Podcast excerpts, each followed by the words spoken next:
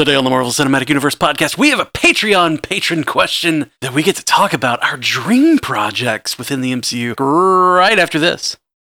For the ones who work hard to ensure their crew can always go the extra mile, and the ones who get in early so everyone can go home on time, there's Grainger, offering professional-grade supplies backed by product experts so you can quickly and easily find what you need. Plus, you can count on access to a committed team ready to go the extra mile for you. Call, click Grainger dot com, or just stop by. Grainger, for the ones who get it done.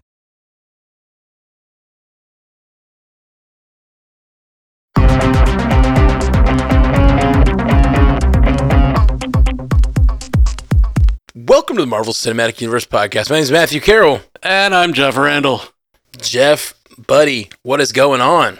I'm packing like crazy, man. It is a hell of a week for me. Yeah, you're coming over this way, this side of the States. I am. I am. I'm I'm driving across country uh, today after, like, as soon as we're done recording about Ahsoka with, yeah. uh, with Haley and Ashley, I'm basically just getting in the car and going. Obviously, and no uh, spoilers because, you know, this is not that show. Yeah. But, uh, Uh, how much? How much of Ahsoka have you seen so far? I've seen the first two episodes. And okay, it's, it's, they're both. You've seen them both. Yes, uh, I can say that your plan to watch Rebels is a good one. Cool. I am um, in season three. Cool. Of Rebels. Should, I'm supposed to guest on the Ahsoka podcast next week. Yep. Uh, because you can't be there, so they wanted me to guest on it. And I am trying to catch up on Rebels and watch those first three episodes of Ahsoka, and I've got a week. So yeah. I think that's like, what, um, thirty more episodes of Rebels plus two, three episodes of Ahsoka? It's not that much. I think it's close. The no. last two seasons, they're like thirteen, fourteen, fifteen episodes. Some of them are twenty, but I don't, I don't remember which. I think the second season's the most, if I remember correctly. I looked it up yesterday. I love that we're like, this is not that show, and then we're like going to look up how many episodes of Rebels there are. Well, I know I, I was saying we, we we can talk about Rebels and, and, and this exciting time for Star Wars, but like uh, I didn't want to get any spoilers for twenty-two episodes in season three and sixteen in episodes of season four, so that's actually closer to forty. Yeah. Yeah, that's great. All right, it's, it uh, is great. It's real great. It is. I am loving Rebels. You guys have been telling me for years, like if uh, based on the, my complaints about Star Wars, Rebels is the show to watch. It is, um, and I'm digging it. They're, I still don't feel like they're digging into the issues of grayness that I want yet, but I sure. think they're going to. Like they, they, you definitely see them start to talk about it. Um, Stuff like that. So th- yeah. I feel like I can talk about Rebels a little more loosely than I do Ahsoka. Like when Ahsoka sure. is fighting at one point and says like, I am no Jedi, and like goes at one of the people that, that thinks she's going to lose because she's a Jedi. She's like, Jedi, I always lose because of this. And then, and then she says, I am no Jedi, and like goes, goes oh. on him. I'm like, ooh, yep. yeah. Yep. It's good stuff. Yeah. The Ahsoka show, showrunners and various other people involved have said, like, you don't need to have watched everything, and, you know, we're going to we're gonna tell a, a story within this. Um, but honestly, I can say after the first two episodes, if you haven't watched Rebels, you're going to you're going to feel like you're missing stuff. Okay. Because they're, like, they're saying names and, like, talking about Ezra, and they don't introduce, like, they don't talk about backstory and who Ezra is, and, like, it's just... Right. You're just supposed to know, or right. be okay with not knowing. Right, but that's the thing. I think I think they're probably... Do, I, I haven't seen it yet, obviously. Sure. I've got forty more episodes of Rebels to watch this week. Um, crap, You're welcome. Man. Why did I sign up for this? Um, but uh, with all that being said, like I think... it's likely that if you haven't seen it, so given what they've said about it, that you can still get the story of this show. You just yeah. won't catch all the references. Like when they mention Ezra, it won't mean what it means to you. It'll just mm. mean they had a friend or something. Well, there's... Uh, yeah, mm-hmm. Okay. Yeah, yeah, I got you. There's, there's a bit of a MacGuffin, and you don't know why, unless you've seen all of Rebels.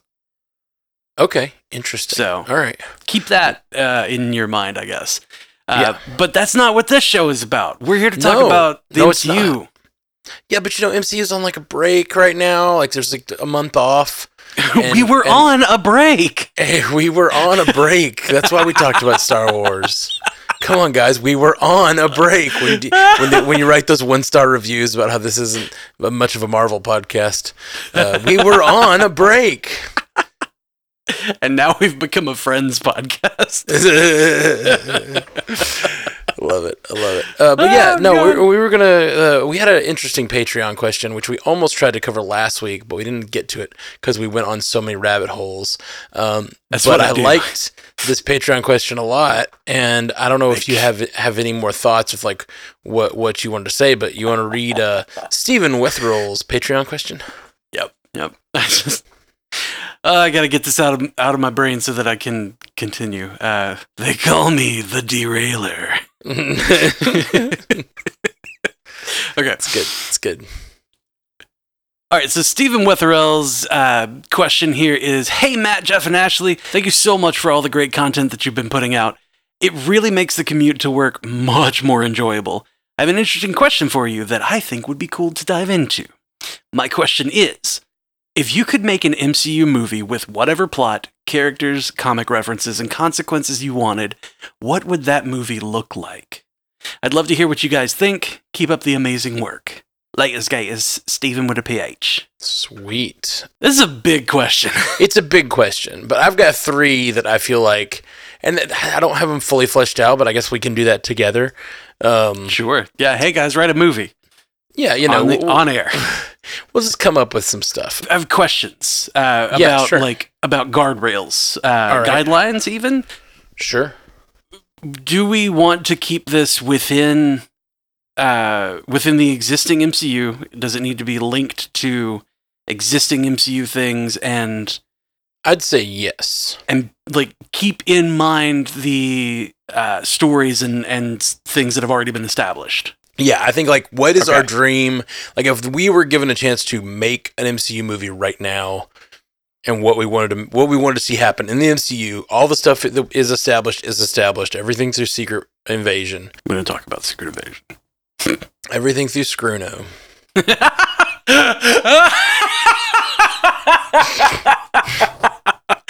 God, that hit me like a sack of bricks.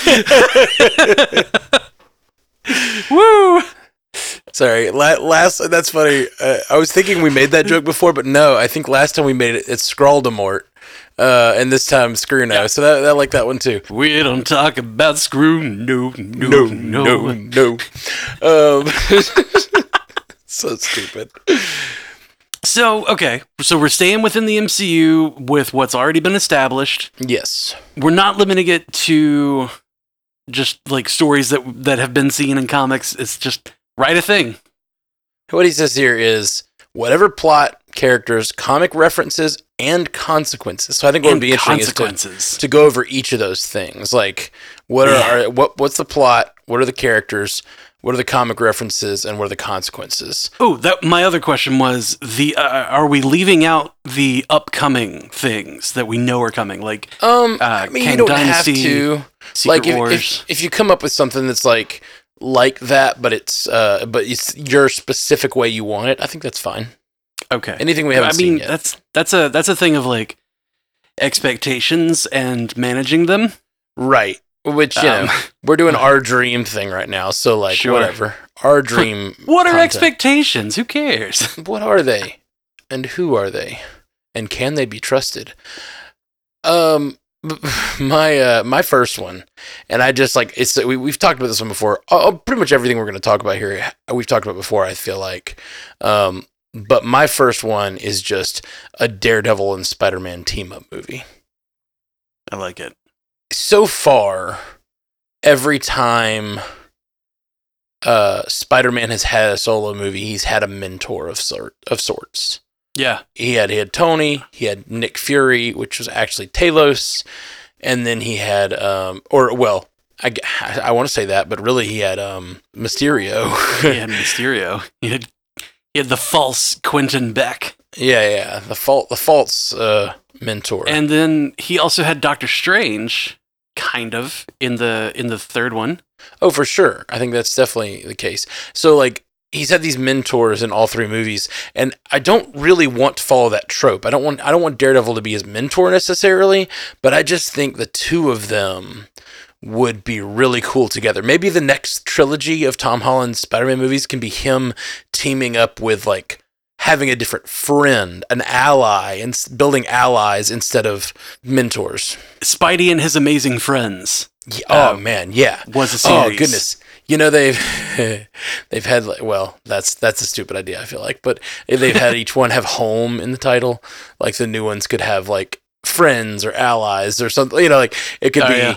uh, some sort of team uh, type situation. I, I think, like, my some of my favorite books that I read uh, in the comics that I actually read, part of the reason I liked these were they were f- they're fairly self-contained, is like yeah. the Marvel Knights series. Oh, Marvel Knights is so good. And it would often be like a couple of heroes, and it would be oh. these sorts of, you know, one to three issue arcs, and it was the, their lives intersecting. You'd sort of just see them uh, do a thing together. And I just really liked those stories in comics, and I think this could be a great one. And what I want, my dream, uh, let's say, like, my plot that I want, Spider-Man is going through the symbiote shit. Like, Venom symbiote is on Spider-Man. Oh, and Daredevil brings him back from well, the darkness.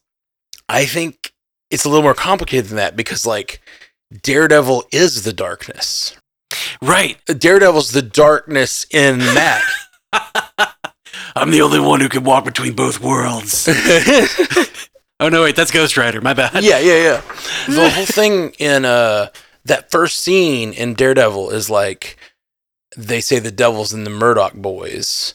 Yeah. And then you get, like, this, like, real alien force inside of Spider-Man driving him to be evil, and, like, but it's also powerful, and it's the same thing that uh, it's in a way it's the same thing Daredevil's face, where he's like, I have the power to do all these things, I want to do them to protect people, but it's dangerous and scary, and, like, he feels sinful about it, and he feels like he's losing himself, and, like, I think that all of that, like, ties really well, like, him having already gone through that and being on the other side of it a little bit, yeah, with that entire first Daredevil series, um, I think could be really cool w- interaction with Spider-Man going through the uh, symbiote. I want to yes and this. I want to yes yeah, and please, this please. real hard. Um, so Spidey in the first three movies uh, had some sort of mentor uh, or, you know, big brother, whatever, uh, somebody that's that he has been trusted or trusting, that he has either had lost, or he lost them, or they betrayed him, right? So, like, he lost Tony, uh, Quentin Beck betrayed him, Doctor Strange kind of betrayed him but came around at the end, but now no longer knows who he is. So right. uh, Daredevil could very easily serve that role of being a mentor, but, like, or or even a, a big brother guide, you know, trusted confidant, whatever. But it's it's somebody that he doesn't lose, like, somebody that he just gets to keep around. That's that's what's unique about their relationship. Yeah. Not to mention, No Way Home, uh, his mother. Yeah. Is a, is a oh mentor figure that we saw through all three movies, unlike all the other versions of Spider-Man. I'm gonna like I'm gonna get emotional just thinking about that scene. Yeah. Um. But uh, all three other versions of Spider-Man, like, he'd already had that loss, and yep. in this one we got to see him have her as a mentor for three movies, and then lose her. We got to see him grow as a hero, as this, like, confident, I can do this, I can I can save everyone kind of hero, mm-hmm. just to have that loss. Um, yeah, it's which so is, you know, tough, man. That's that canon event that you, you know, if you've seen yeah. Spider-Verse. Um, yeah, yeah. But no, my, my yes and for this is I wanted, I want this to actually be, oh God, I don't want to call it a love triangle, but like a hero triangle. What does that mean? Spidey has the Venom symbiote that's pulling him toward the darkness, pulling him toward evil, or pulling him toward bad things, mm-hmm. toward the Punisher. And Ooh. Punisher wants to mentor him on, like, put the bad guys down, put them out. And then Daredevil oh, is bringing him back the other direction. Oh, okay. I do love this. And we've seen something similar to this in the before in comics. And so we can make it a bit of a comics reference, talking about Steven's question here, yeah. a comics reference to the fact that, like, Civil War um, was a story that was told about Cap and Tony and mm-hmm. them being on opposite sides. And they were the leaders of those two sides. Yep. But there was always like a very strong thread that Spider-Man was this character that was kind of going between these two things, you know? Strong thread. High tensile strength. High tensile thread. Yeah. Yeah.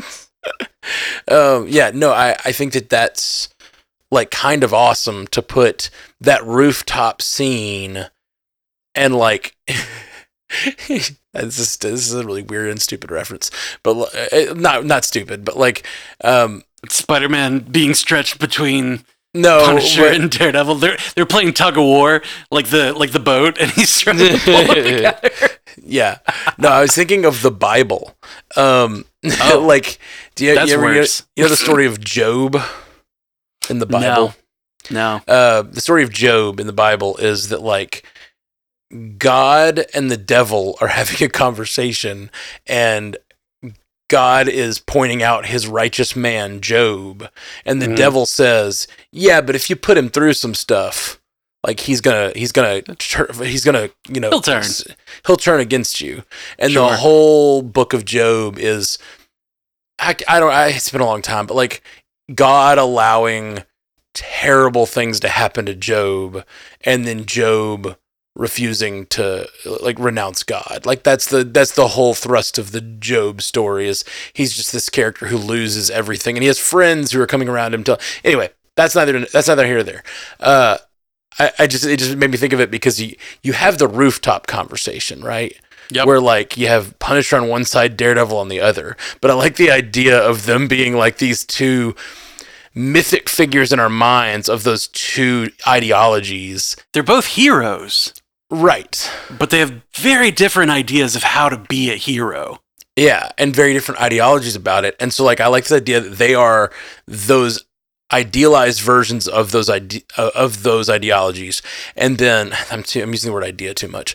Um, too many different forms of the concepts. Word idea. Yeah, uh, they're like almost concepts at this point. Thinking about them on that rooftop, right? We've talked about it so yep. many times, but I love the idea of them having conversations with an actual human in Spider-Man, and he's yep. like he. They're like. like tug of warring with his soul, you know, like back yeah. and forth of like who, what kind of hero he could be. And I don't want it to be a clear cut thing. Like, yeah, I don't want either one of them to win. I want him to like at the end be like, I have to forge my own path. Well, yeah, I, I have to do good things, but like maybe sometimes against some people, against some superpowered people, I don't pull my punches.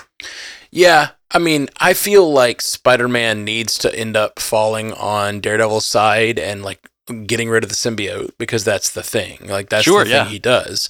Um, but it would be just such a cool way to have that story told, to have those two characters like being influences in his life, like him getting caught up, and they're all there in New. They can all be there in New York, and he's yep. a street level hero now. Like it could pick up right where the Defenders left those two characters and just like continue telling the story of those two characters having that difference of opinion, and it like have to have some real uh, stakes that they're fighting over and that Spider-Man could fall on either side of, you know, I, I, I think that sounds really fun. And of course you have to put Kingpin in there. Yeah.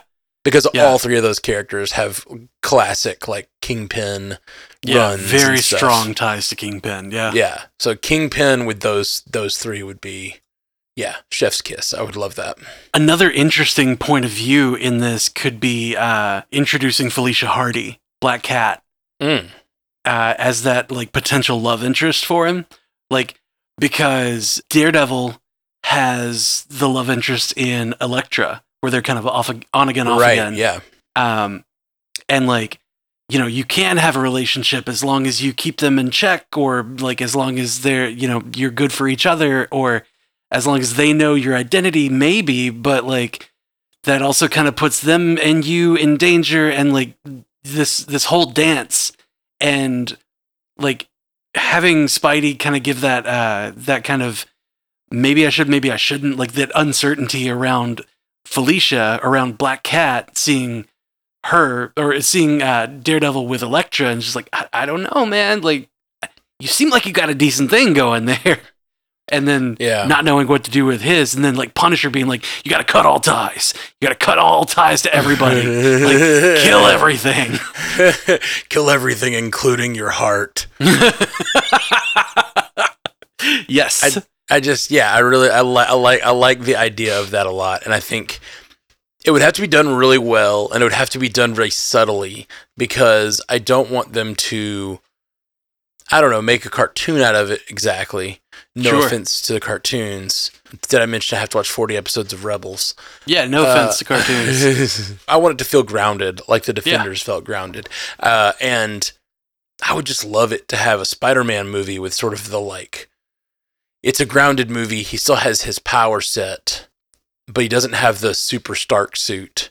And he is just, like, on the ground level dealing with, uh, like, that gritty Defenders style of, like, adulting. You know, he's, like, has to do the whole adulting thing that is always so much fun, because Spider-Man has to sort of grow up. And we've been talking yeah. all about how, like, what's this, um, how the first few Spider-Man were sort of those, like, teen comedy things, but this is like, and a lot of times those are called coming of age stories, but this is like a real, like, coming of age, like turning into an adult story, you know, like yeah. he's dealing with other adult ally heroes that, who may or may not know his secret identity too. So they might not even know he's so young, and then yeah. he's just having to deal with, like, being an adult in the world of adults. Like I, I would really, I, I would really love this. I like it a lot. I didn't carbon date him. He's on the young side. Oh man. And then, like, uh when you when you mentioned Defenders, it just it makes me think, like, it would be really funny to have, like, him, or, like, to have Spider-Man kind of every now and again, like, s- swing by, for lack of a better term, uh the Heroes for Hire, and oh, have, like, yeah. Luke Cage and and Iron Fist, you know, hanging out, and and like have him see that there can be that hero camaraderie. You know, and, and having mm. a good friend like that is is important. Man, it would be, like, I know that we don't even know if Marvel is going to make all the Defender stuff exactly canon, and what they're going to change, and if Born Again will, you know, stick to the canon Happen. of those or whatever. Oh, yeah, that's true at this point with all those strikes and stuff. Ugh. But, like, how cool would it be if, like, we got a new Defenders type series where they they bring in, you know, bring back all those people, and Spider-Man is, like, one of them, you know, like Spider-Man yeah. is, like, actually gets a series that, like, or or he's kind of weaving in and out of the Defenders. That'd be so that'd be just be so much fun. I would love to. I just want Spider-Man to be in that world. I just want Spider-Man to literally swing through every shot. Yeah, exactly. Not even like not even in a way that's like he's dealing with it, like, or helping in any capacity. Yeah, he's in the background all the time. He's literally, he's just swinging by, like, he's doing his thing. Yeah, yeah, yeah. Oh, there goes Spidey. I mean, he's there. He might as well. Yeah, exactly. It's not like Manhattan's a huge island. No. uh, okay, so you got one you want to throw out?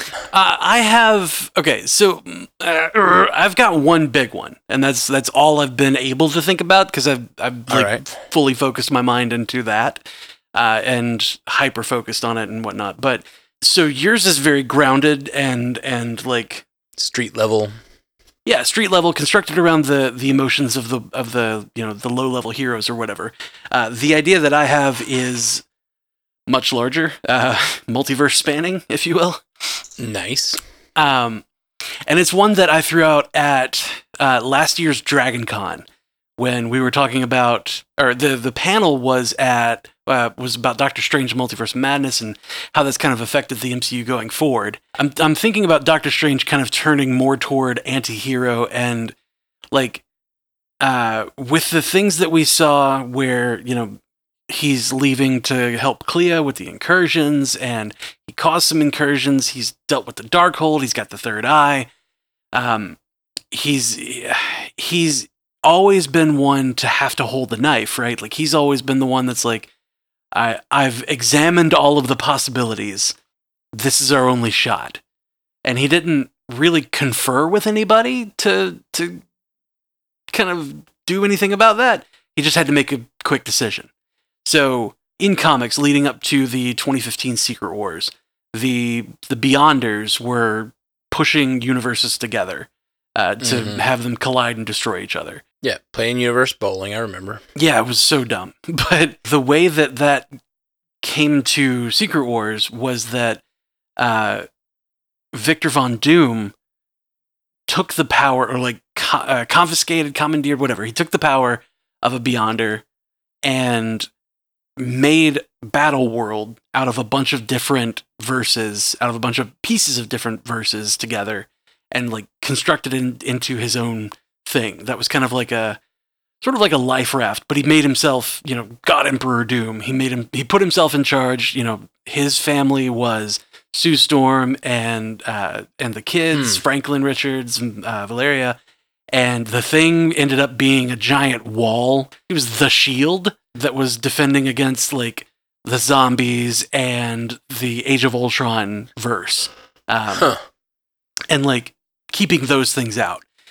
But um, I think that a similar type of thing like that could happen with Doctor Strange. And not necessarily like putting him in, putting himself in charge to be like, oh, I'm God Emperor Strange, but like knowing that it's coming, knowing that the universes are collapsing and that incursions are imminent. The way that he thinks to save it is to take parts of a lot of these and try to form this one world together as best he can so that everybody can live in some sort of harmony.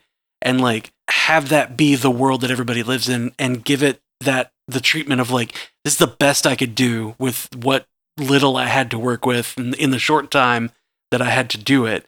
Like I, I tried, you guys, and like, and basically have, have that whole discussion of like, you shouldn't be, or like the, the Avengers and whoever else are like, you shouldn't be tampering with lives like this. And, universes, uh, yeah. this is not your decision to make alone.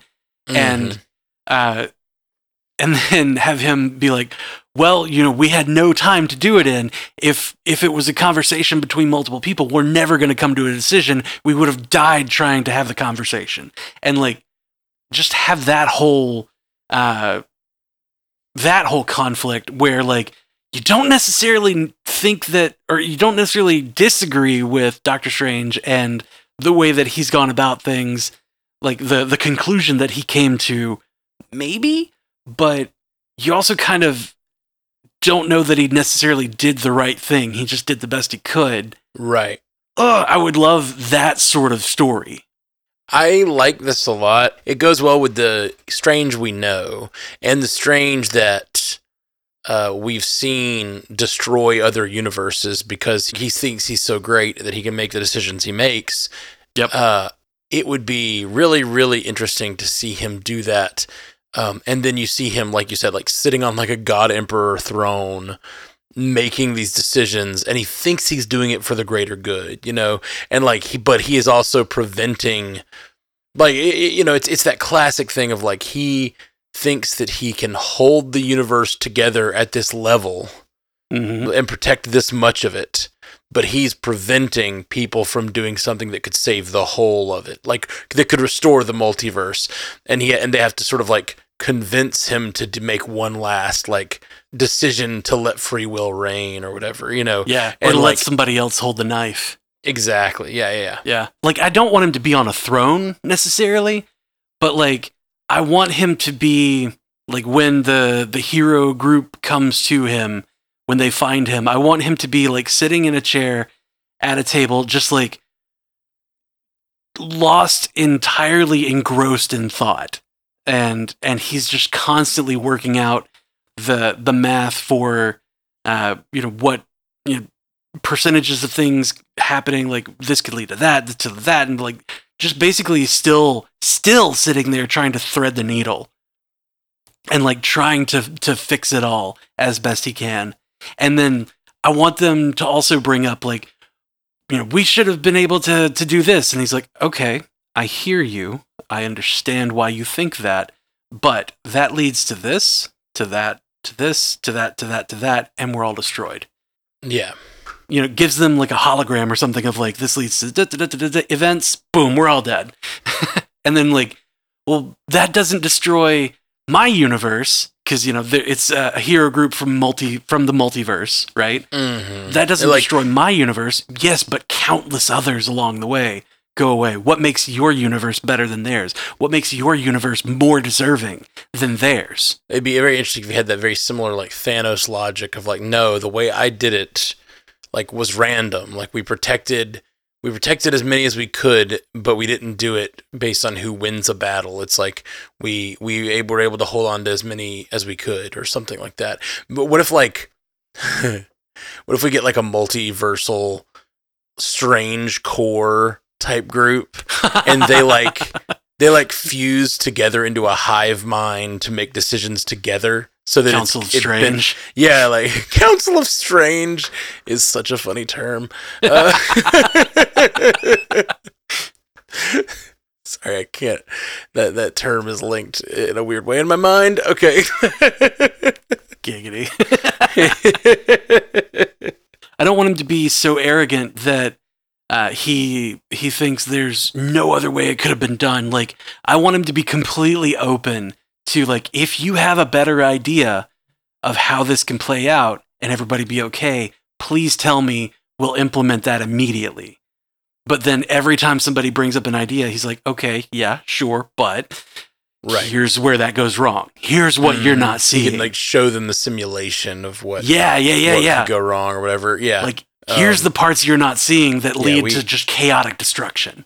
Exactly. So all we have left is this little battle world, and it's all we're going to have left. And, you know, I'm, I saved as many as I could. And the, the idea of it being random or something like that, like, would present the idea that, like, he thinks he's doing the right thing. He thinks he's protecting, like, egalitarian, like, an yep. egalitarian sensibility uh, of of justice, but also it would lead to the idea of, like, why would he save the world of Marvel zombies? Why would he save the world? You know what I mean? Like, sure, sure. Certain universes are next to other universes that are, like, smushed together, and, like, he's having to protect the ones from each other, but certain of them are, like, normal or contain our heroes, you know? Yeah, what if, what if like, he wants parts of the Age of Ultron verse because, like, that Natasha was great? Well, if right. I if I'm going to have the Age of Ultron verse, I need to counter it with something that uh, can like they can.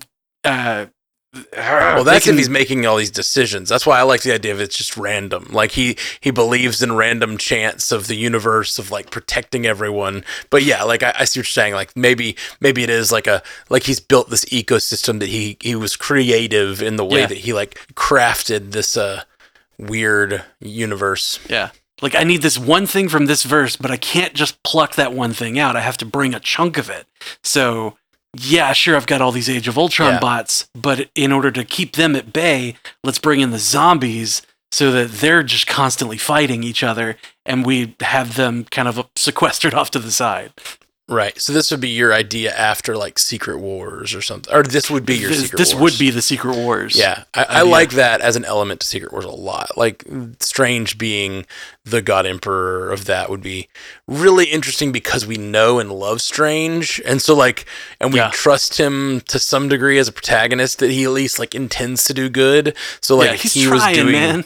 If he was doing the puppet string thing, like, I, I think that's really interesting. Um, okay. My my next one kind of would, I think, would be really good in Secret Wars as well. So I guess this is another element to Secret Wars. Okay, um, we're going to yes-and it. I love you're it. You're going to yes-and your element. It's completely disparate element, but it, it needs to happen in Secret Wars. And that is T V A Loki meeting up with Prime Thor. Mm. Like, yes. just, I, I need it. Oh, like, absolutely, I need it. Yes. I need, like... him to show his leadership skills and his heroism and all the things he's learned from his time at the T V A. And like, if he showed up and he's like, he's trying to protect the timeline and he's like, brother. And like, he's always been such a like little brother that like wants, he wants Thor's attention. Like, I think he acts out to some degree because he wants that attention of Thor and he wants him to like recognize him, his power, if nothing else. But yeah. in this version that I'm thinking right now, like he shows up leading an army of like T V A agents and Thor is like, brother, you're here. And he's like, brother, I love you, but I don't have time for like I don't this. have time for you. I don't have I don't have time to reconnect. I have to save the multiverse. Like, and then he gets oh, this man. like he gets to be proud of his little brother who like yeah, the look on his face. Yeah. Where he's he's looking at Loki just like, you've grown so much. Yeah, it's like, like I he, love this version of you. He's uh, he's emerged beyond the like petulant brother rivalry that he's had all this time, and he oh. is he is just trying to fight for the greater good and restore the multiverse or whatever. And it's just part of like, and he's got a team. He's leading a team of people. Like he just yep. he's doing this entire thing that's like he's leading a team of people, and Thor gets installed into that team. Ooh, that would be really interesting. Um, and like one of the big things we've been dealing with Thor is him not wanting the mantle of king, you know what I mean? And like not wanting yep. to be the leader. Like he was always, it was always an expectation put on him, and it's not necessarily where he fits. He's a warrior. He's a fighter. He's not necessarily king, at least yet, you know mm-hmm. what I mean? And yep. like, it'd be really interesting to see him following Loki's orders. Yeah, well, like like, like uh, in in every other version of Thor, he's always been the leader of, you know, the Warriors Three and uh, his little group of Asgardians. He's always been the guy that's like, let's, I'll I'll make the plan. We'll do the thing. I don't care what you want. We're doing let's or we're doing get help, right? That sort of thing. But then to like to to have him in the situation like Avengers, original Avengers, like circle shot in New York. And have Thor go, call it, brother, or like, you know, telling. Oh, that's good. Yeah, give him a that's give good. him a call it Cap situation where he's like, take the lead. I will yeah, trust you. Like he oh. he trusts him, and he also like knows he's skillful, and like knows he sees him operating at a high level and knowledge about the multiverse, and yeah. he's like, you're you're you're the one that needs to make this call. Like yes. you call oh. it. What, how do how do we do this, brother? And like. Yeah. Yep. Oh man, that's good. I love that. Give him a call it Cap moment. I love that. Yeah, that's really good. Okay, so yeah, that's those are those. Uh, my last one that I have is sort of like is actually I was thinking post Secret Wars. So like, um, it's kind of funny that we brought up two Secret Wars ish ones right before it. But uh, you, you know, we talked. I think we talked about like how sometimes we need that palate cleanser. Yeah. Um, after like, I think it was like, oh yeah, after in uh, Infinity War and everyone's th- that you know Empire Strikes Back moment where everyone's dead. everyone's they just dusted. Ended it with everyone dusted. What the hell? Like what? we were freaked, we're freaking out, you know. Uh, then, and then we, we got, got Ant-Man and the Ant-Man. Wasp. Yeah, Ant-Man and the Wasp. And it's like, oh, this is this is just we needed this. We really needed this like lifting of our yeah, of bring our spirits. Us out of that hole. yeah. Uh, so after Secret Wars, a bunch of the universe has been destroyed.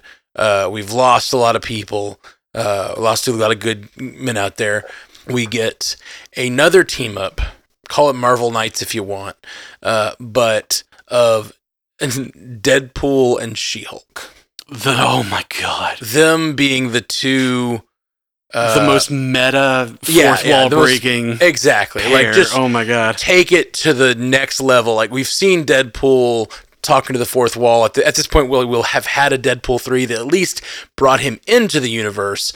Uh, but I really like the idea of like him and Jennifer Walters meeting each other, realizing they both break the fourth wall, being able to have conversations about the universe and how it operates and how it's fitting together and like how things are coming together. Uh, maybe that maybe because of their fourth wall breaking, they see through the seams of the, whatever happened after Secret Wars, you know, like they remember yeah. and they can kind of like talk about the events of Secret Wars in ways that others can't, you know, and yeah. they can kind of like discuss like, like they could tell us what the world looks like after Secret Wars, you know, like sure, yeah. they could be the vehicle that we kind of like get the lay of the new lay of the land, as it were. If we get some sort of crisis, like Secret Wars happens, we get a universe that's sort of birthed out of it.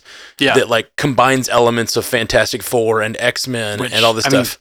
Mean, in comics, that is what happened. It was the right. all new, all different universe. Exactly. So like we do that, but we have these two fourth wall breaking characters walking around the universe. We give them some sort of mission, but it's mostly just them like trying to navigate a universe they don't fully understand or like don't have the lay of the land of yet. Yeah. I thought weren't they they weren't together before. And also, She-Hulk is sexy. Deadpool of it all is a very romantic like story, you know? Yeah. And I, I don't know what they're going to do in Deadpool three. The first two Deadpools, he's very, like, committed to Vanessa. And I do want him to st- have that still in his, like, you know, That's still his heart. His still his heart is still with Vanessa, but I could absolutely see there being a little bit of like puppy love for She-Hulk. You know what I mean? Like in sure. Deadpool, and uh, yeah, I it want her to like rip me in half. No, rip me in half. Please, um, I'll be fine. Yeah, like, I'll I will bounce back from it.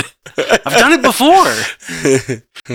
Oh, that would be so funny. Like, I think a lot of what the M C U, now that it has this expansive set of heroes, like, I think just putting interesting characters together and then writing stories that are birthed of those characters and what their traits are and, like, how they interact and what their ideologies are and how they, like, I think that is what we should be doing right now in, like, phase yeah. five. Fa- especially, honestly, especially in phase four. I think it would have been a really smart move. We didn't do it. Uh, they didn't do that.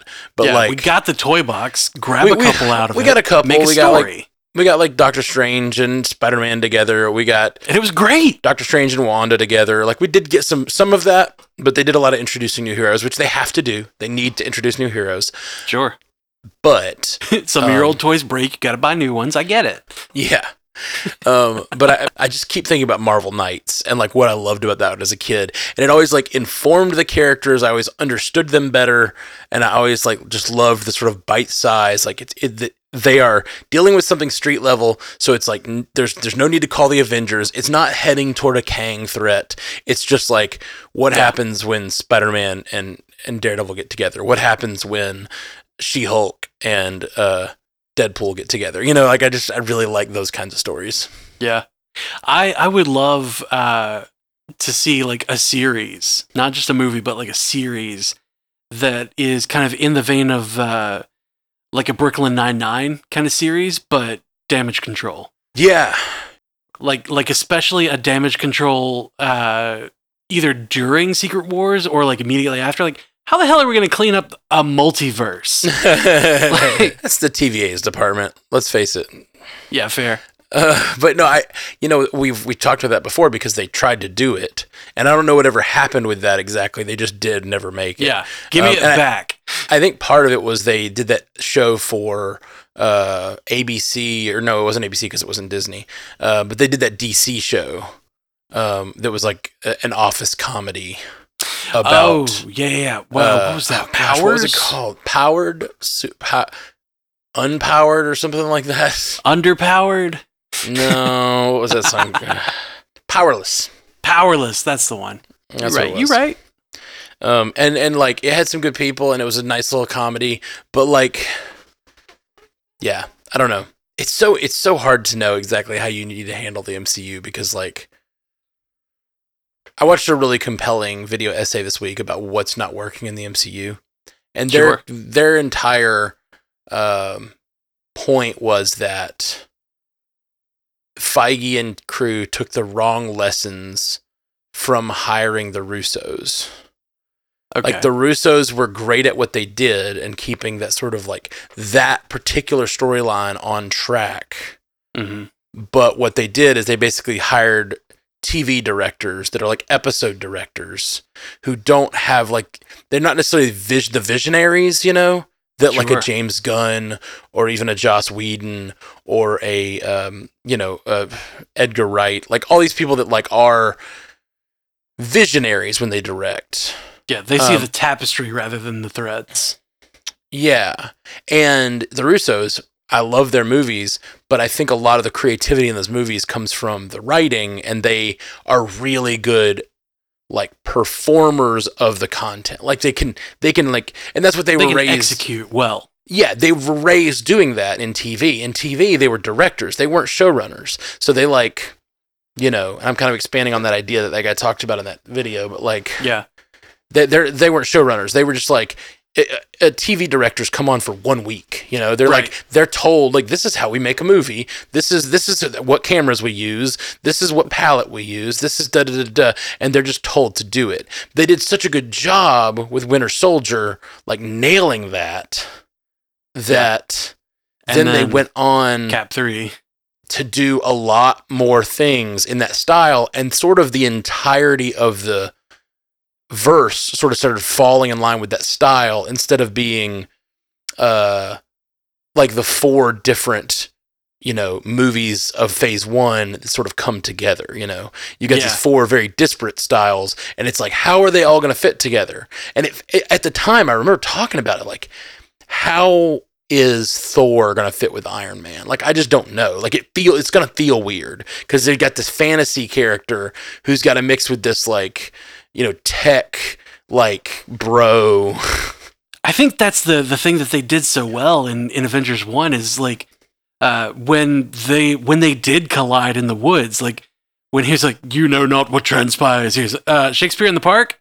Like, yeah. having him be so quippy and snarky is mm-hmm. is perfect for that. And, like, have that meta commentary come from the character. Yeah, he's making fun of how different they are, you know? Yeah, exactly. It's great. It's great. Um, and, like, I think that they're, you know, I, I credit, you know, there's a lot, Joss Whedon's a very, uh, uh, whatever, uh, controversial character these days.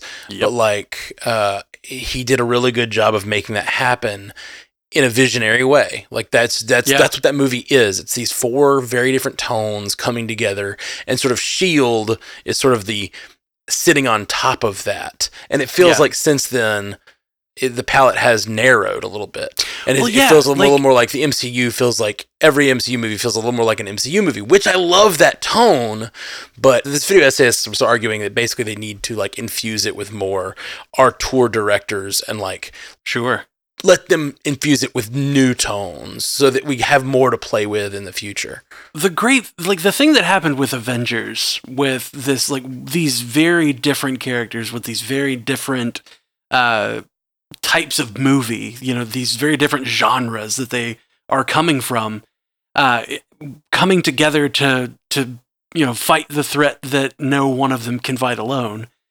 Sure, that's what the Avengers is all about, but the thing that makes that interesting is that they are all different, and that all of their movies and all of their franchises, all of their, even their color palettes, like, are all different. Yeah. Like, Thor was very bright and colorful, and, like, it, there's a rainbow bridge that yeah, he comes exactly. across. Like, exactly. It is, and those, and those, like, Kirby-esque, like, whatever, like, the worlds that are being drawn yes. for all of yeah. that Thor, uh, Thor realms and stuff. It just feels very fantasy, you know? Yeah. Um, and then, yeah. like, with Hulk, you've got the dark, monster, gritty, almost yeah. kaiju kind of thing. Right, exactly. Scary. Yeah, totally. Totally a kaiju. That's a great point. You know, we were talking before we got on stream about the, uh, you were, you were on Multiverse News last night. Thank you for filling in. You're welcome. Welcome. I went to see fifty cent. Um, one of my friends gave me a ticket to see fifty cent, and I went. It was awesome. Um, but uh, you were on Multiverse News for me, and one of the other stories y'all talked about was the the Monsterverse, the legendary Monsterverse is coming back for another outing. And, like, yep, I uh, I I love T V those Plus. movies, but that the the same problem they have with those movies, which is, like, how do you write that story? Because you're writing a story with a character who doesn't have will, right? Like, sure, he, he's he's an element of nature or whatever, you know, Godzilla, King Kong. You can't fully understand him. It's not a human, and and you can personify him somewhat, but it's always going to be a gap, and so it's hard to write a story about him. So they always yeah. have to do things with the humans to give them agency, and it's weird because how do you have agency in these big battles, right? And, like, how as a little bitty person do you deal with, like, kaiju wrecking ba- wrecking city bad?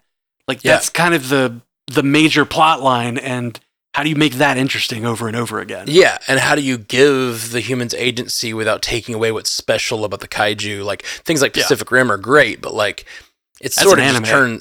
Yeah, that's an anime, exactly. That's Gundam Wing. That's Gundam Wing. That's all that is. And and I never connected it until now, but that is the same problem with writing a good th- Hulk story. Yep. Because Hulk, while Banner is the little guy running around living his life, and you have you have you know hopes and dreams for Banner, Hulk in his Hulk rawest is form yeah. is the kaiju who, like, doesn't have. I love the idea that Hulk is a kaiju. That is so funny and, like, really good.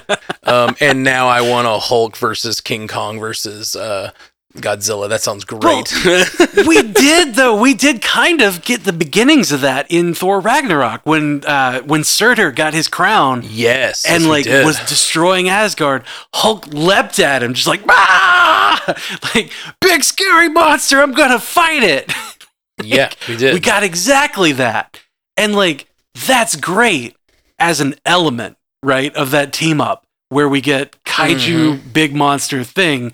But then also, you know, the rest of Thor was super crazy colors and the Kirby-esque, especially in Thor Ragnarok with Sakaar. Sakaar was yeah, so yeah. dripping with Kirby, right? Mm-hmm, for sure. I love how comics accurate all of that was. They were just like, it's a weird alien planet. It can look however, it, it can look however. So like all the crazy shit that Kirby drew, fuck, do it. Get in there. Yeah. So... I, I, getting back to that point, like I, I really love, I really love your point that he's a monster movie because it is. It's like fantasy, historical war character, a tech bro, and a monster. And it's like, how do you put those four together and make them a team? Like, ah, that's so it's so insane. That's yeah. crazier than the League of Extraordinary Gentlemen. You know what I mean? Like, it's like oh, way such a out great there. Movie. Yeah, I love uh, that movie so much. I, I love that. I love that. We should watch it sometime and talk about it. I, I, hadn't, yes. I hadn't seen it since it came out. Um, but uh, I don't agree with all the assessment of the. I, I, I'm I'm talking to a YouTube video right now that I can't even point out because I sure watch too much YouTube to even find it. Uh, if I find it, I'll I'll let you guys know. But um, this YouTube video made some claims that I don't agree with because he was basically saying like. He was trying to make the argument that, like, because of that palette, that's why Infinity War and Endgame kind of suck in some ways. Get and the I, fuck out! Right, right, right. And How I'm like, no, fucking you're, dare you? You're Sorry. insane. Uh, These but, are two of the highest-grossing films of all time. Right? How dare you? Well, uh, that says something for quality. Like, right. I don't want to play the numbers game, but that does say something for quality. Yeah, like, I, I don't like just going to the numbers to, to make that point, but, like, I just think there's some amazing scenes in those movies. Like, so I don't agree with the uh, end claims of that video or, like, a sure. lot of things, but I think that might be part of what is missing at, at, in the this current moment in the M C U, yeah. um, is that diversity of tone, um... And and I, I say all that, and then I like think about some of the stuff we've gotten, and I I definitely think we still have some diversity of tone.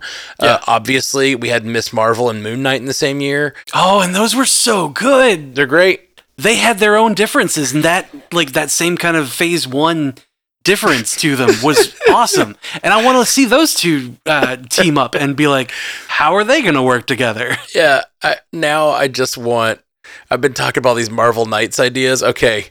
Steven, my last answer to your question is I need a Moon Knight Miz Marvel team up. Yep. I need him to be at his most violent and most confusing. And I need her to be at her most innocent and lovable. And I yep. need it to be like really weird. Oh man, I want, okay, so like this is not like plot or anything, but I want this scene, right? I want her to be describing something on the blackboard and like making the, the plan, right? Yeah. And then have have the, the have the, the chalkboard writing end up going out of control because she's like, wait, what? And then like, you know, a different personality, like the Jake Lockley or whatever takes over. Oh yeah. And it's just like, there's the, the chalkboard drawing of just like Moon Knight standing over just a bunch of bodies. Right, right. And she's like, wait, how did that get there? I like that. Here's what we're gonna do. And then they do like we're one of those kill like everyone. Scenes. We're gonna we're gonna go through this and then this and then, and then this and then it just cuts to Jake Lockley. Or I could kill them all. I could kill them all. And like, it's sort of like the the uh, the Despicable Me thing, where it's like he flips the page and is like, "Wait, what?" And have her do that, just like, and then, uh, yeah, and then the next thing, and then everybody's dead. Wait, what? Everybody's dead. Hold on, no, no, no, that's not part of the plan. I really like uh, the idea that the entire time uh, Miz Marvel, uh, the wonderful Iman Vellani, is on screen with. Uh, Moon Knight, she's just constantly making that same gesture she makes when she sees the Flurkin in the trailer for the Marvels. my God. It's just like, oh my God. Yeah, and she's just screaming at how brutal he is. And it's just like, yeah, like, it's just putting her in the world of like mummies and monsters of ancient Egypt is so funny to me. Like, oh, and uh, then having like Scarlet Scarab show up, like comforting her, like, it's okay, he's kind of crazy. Yeah. Yeah. Oh God, that would be so funny. Yeah, it's really good. All right. Well, uh, I I wasn't sure if we were gonna go a whole episode on that. That was not a commissioned episode. It was just a question, but I liked it enough to like just keep going. Yep. So that was definitely enough to be a commissioned episode. Oh yeah, for sure. Because we can keep going. I could do this all day. I'll do it again. What, what, give give me a ten second breakdown of another idea. Go. Oh, God, now I'm blanking. See? You can do this all day. You don't even deserve the shield. okay, okay. Uh, it's it's uh, it's a multiverse... Ooh, Capcor. Capcor is the, the police force of uh, the Secret Wars, right? It's not Thorcor, it's Capcor. And Ooh. It's all a whole bunch of uh, Chris Evanses, and, like, every time they're talking to a perp, they're like... I could do this all, and like the other one, the the partner's like, come on, man, like you you say that all the time, but like they're constantly like f- getting themselves into the saying the phrase, I could do this all day, and then the other one's just like, stop it. Oh man, you just made me think about our our, our uh, Loki and Thor idea, and and so Thorcor in Secret Wars is protectors of the multiverse, like the the whatever. They're kind of the police force of Battle World. Okay, and the, like there's Beta Ray Bill, there's the okay. Mighty Thor, there's you know all of them. Throg is in there. Talking about comic connections, like what if they did that and they've got all those Thors, and that's when Loki shows up and leads them all, and so it's not just Lo- Loki oh leading Thor. Yes. Our Thor, he's he he shows up and has such leadership skills and ability, and he he probably needs to pick up Mjolnir, right? Like that would be the I don't thing know if he to needs really to pick do. Up Mjolnir. No, no, no, no, no, no, no. He's offered. Oh my God, yes, he's offered Mjolnir, and he declines. Mm. He says, "I'm beyond that. I don't need that." Like he doesn't need that validation. I don't need that validation. I need you to wield that and follow this plan. I'm not the one to like have the hammer in my hands this day or whatever. Yep. Yeah, like I don't know. I don't know how to do that would not be super cheesy, but like yeah, I like yeah. That's yeah, why I, we get better writers. yeah, the, the, we're we're not writers. We're just throwing out ideas that we want. We're story guys. Come on. Um, We deal we deal with the ten thousand foot view. You guys, yeah. you Big you picture. Writers write things. I'm not a dialogue writer. I do require this one scene from Miz Marvel and Moon Knight, but that's it. That's all I'm gonna. That's the the most in the weeds I'm gonna get. Miz Marvel and Moon Knight. Uh, I guess we just throw that one in Secret Wars too. Uh, yeah, they, sure, they're why just not? Like whatever whatever part of the Secret Wars uh, like planet they're on. Like they just happen to be stuck together, and like we yeah. have to deal with them as a buddy cop movie, and that's oh, super man. fun for me. oh man, like uh, oh god, I don't know, want to equate a Monvolani to like uh, a hound of any sort, like a Turner and Hooch kind of situation. But you like could do, you could do any. Okay, I, I see what you're saying though. It's like the cop, like a ride along like, kind of thing. Yeah, it's like a ride along thing because she is like just. Very cute and like so like the idea of like a Turner and Hooch thing I see, but uh I was just like you could pick any buddy cop thing. It was the only one that came to mind. It was and, and like Tom Hanks and the dog are just like that's it, that's all that was in my brain for like unintentional pairing and like goofiness ensues. Yeah, but Tom Hanks and the dog are both Miz Marvels. Like we need like you know like like Well, think okay. about Oscar Isaac as like this is like this is where these things happen. Uh, this is where I hang my suit. This is not your room. And like going through the house and like being so serious. Oscar Isaac being so serious. And that's a good point. Yeah, and then have her just be so plucky. I was thinking of her and how horrified she'd be by him. And yeah. like his superpowered version, the Moon Knight of it all. But yeah. there's also the idea of how like terrible he would have he would have a time dealing with her. Like, yeah. like her, her being so plucky and happy and oh. bouncy, and her oh. being like the, the, but also it would be a different dynamic with each of them. I like, know. Yes, yeah. exactly. Like the Mark Spector, Mark Spector would be the Turner and like, was super serious and like uh, it's I super hate annoyed to deal with by kids. Her, and, and then Steven would, would come be her in and be best like, friend. Yeah, Steven, he'd like come back, and Steven and her had been like building a gingerbread house together or something. Yep. I don't know. Yep, like, like his yeah. hair is braided in some way, and like, and Mark's like, "What in the hell is this?" I love that. She's braided his hair. Oh, it's good stuff. And then, uh, and then, and then the. Uh, Jake Lockley would be the one that just terrifies her. Murders like, yeah. everything. Yeah, yeah. Oh, oh I my like God, it. I, love I like that. It a lot. This is what oh. I mean. Like, I just love the idea of like thinking about these these disparate characters that they have out there and putting just put them together. Just put them together and write the thing that just comes from you, you know, like the, yeah. that just sort of like is birthed from them sitting next to each other. Yeah, like these two are there, chaos ensues, write it. Yeah, which I think is a lot of what, you know, Joss Whedon did with the first Avengers. Is it's like, yep. okay, what would happen if Tony Stark saw him? He'd make fun of him for Shakespeare in the Park, you know, like... Doth mother know thou weareth her drapes? What would happen if uh, Thor called himself a god in front of good old traditional Captain America? Oh, you know, like a lot of those... There's only one god, ma'am. A lot of those conversations are just like straight... Like, what would happen if you put these two characters together and thinking it through? I mean, like, there's, um, there's uh, Breaking Bad. Uh, there's been a lot of talk over the last few years about Breaking Bad and, like, how they wrote that story.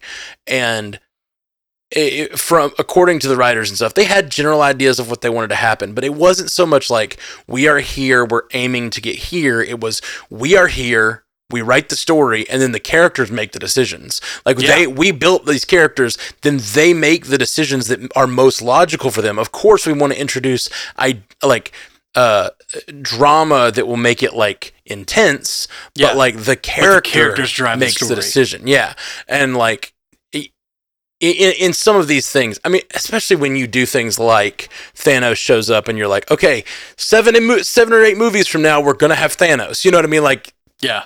Or in our case, right now, Kang shows up, and you're like, okay, three phases from now, we're going to find it. We're going to get the Kang dynasty. When you call your shot like that, which I love when they call their shot, but when you do that, sometimes the temptation is to ignore those character moments and character beats and character stories for the... Your the thing you're pointing at, the thing you're aiming for, you know what I mean? Yeah.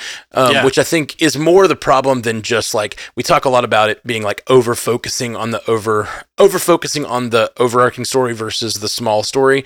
But I yep. think more the problem is they're not letting their characters drive the story sometimes. Yeah, I I kind of equate this to to like a D and D kind of thing where, um, like in a in a D and D campaign, like in a long running campaign, you've got the big overarching story, the big, the major plot, the big bad evil guy, the B B E G as they as it's called, um, and like, yes, that's a story that you're trying to get to, but like when your characters are level one, they can't deal with that right now. You've mm-hmm. still got all this story in between, like the growth of those characters, quite literally the leveling up of those characters to get to the point to where they right. even understand that the B B E G is. is doing what he's doing and that they have to be the ones to deal with it. And like all of that story in between is still important and still valid. And all of that story in between, honestly, that's where some of the best memories of your D and D campaigns come from. Oh yeah.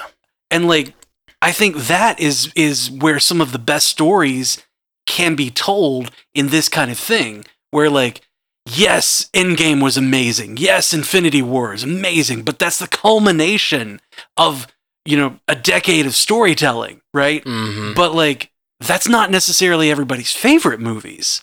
Like, right. uh, uh, Captain America, uh, The Winter Soldier is Ashley's favorite before that, you know, right. within the first uh, major three three phases. Right. But, like...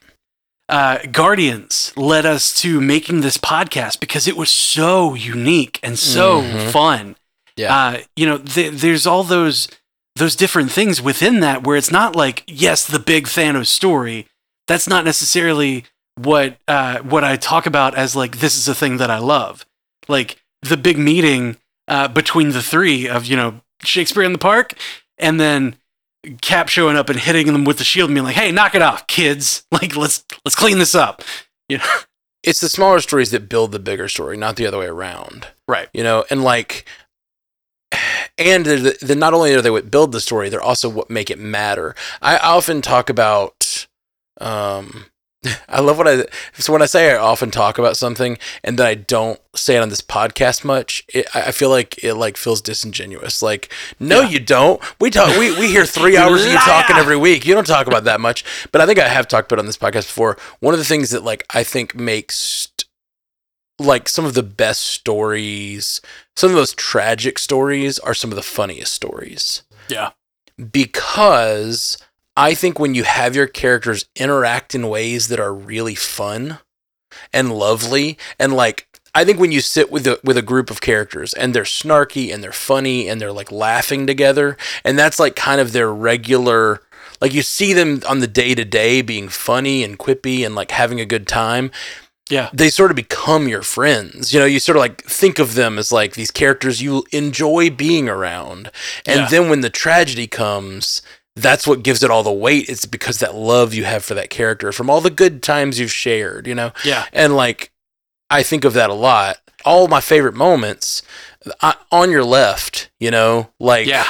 On Your Left is one of the most victorious moments in cinema, but the only reason it matters is because it was so funny and so character developing and uh relationship developing for those two characters, and it yeah. meant so much. And when he says on your left, you're like, huh, like it's it, a it, callback it's... Callbacks are only cool if you have the foundation to call back to. Yeah.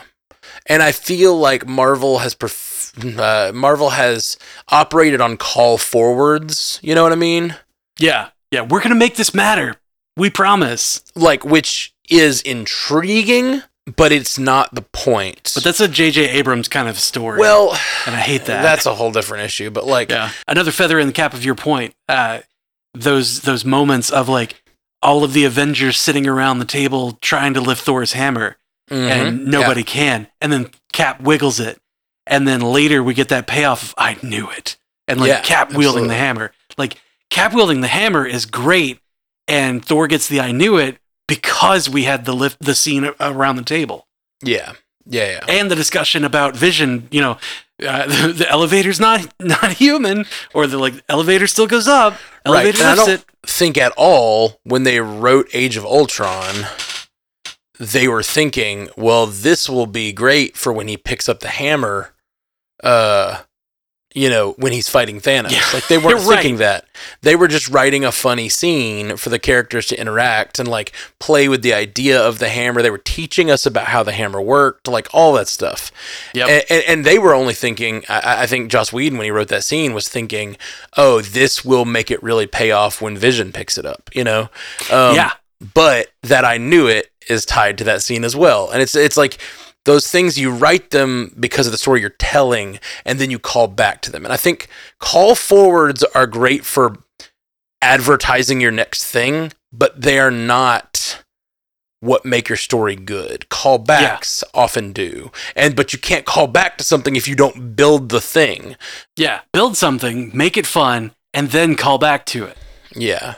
If we mention Steampunk Douchebag here without having you written the song... Or even without that, without embracing that ridiculous message that we got. Yeah, like right. That wouldn't matter, right? Yeah, yeah, yeah. I, I'm hesitant to say to to talk about our own best victories callback. of best, best callback callbacks ever in because existence. it feels it feels like a little self-serving. Be like, you should do it like we do it, because I don't think yeah, that's the case. Because we're um, the best. We're the best at everything we do. We could do this all day. We could do this all day. And uh, as you said earlier, we could do this all day. And I tried to tease you as yep. I closed out the podcast by saying, give me one more idea. Do it, do it. So that you would shut down and I could tease you. But and then we had a great we, one. talked for twenty more minutes. Uh, I hope you guys enjoyed it, because this is going to be a very long podcast now uh, because of that. But hey, uh, we, we we love you guys very much and hope you're having a great one. Um, and we'll be back with lots more podcasts. Hey, check out this week's Multiverse News, because Jeff was on and he was really funny. Had a yeah. couple of really good lines lines in there that made me laugh when I was editing it, because I wasn't there. I'm very I'm I was there for, you know, twenty-one of the twenty-three episodes so far, and so like getting to uh getting to like watch it and t- to do the edit and watch it cold and not actually know it was coming was fun. Yeah, those two that you weren't on, I was there. That's right. That's right. You've, you've been you've been my, my fill-in both times. I appreciate that. You're welcome. Be sure to go vote for us on the podcast awards if you have if signed up to vote when you went to nominate. Uh, if you have not yet voted, give us that, that T V and film vote so that, you know, we can deliver a, a heartfelt thank you message uh, in the podcast awards ceremony. That's right. We need a, we needed that category named after us. We yeah. need immortality. All right, guys. Peace. Until next time, true believers. Thank you for joining us for the Marvel Cinematic Universe podcast. And a special thanks to all of our subscribers at patreon dot com slash M C U cast. You make this show possible. And a huge shout out to both, that's right, there's two of them now, Illuminati tier patrons, Walter Kreisky the third and Lieutenant Bongo. Thank you guys. If you want to find all of our fine Stranded Panda podcasts, go to stranded panda dot com. And for a video version, check out youtube dot com slash stranded panda. And if you want to take part in our live streams, go to twitch dot t v slash stranded panda t v.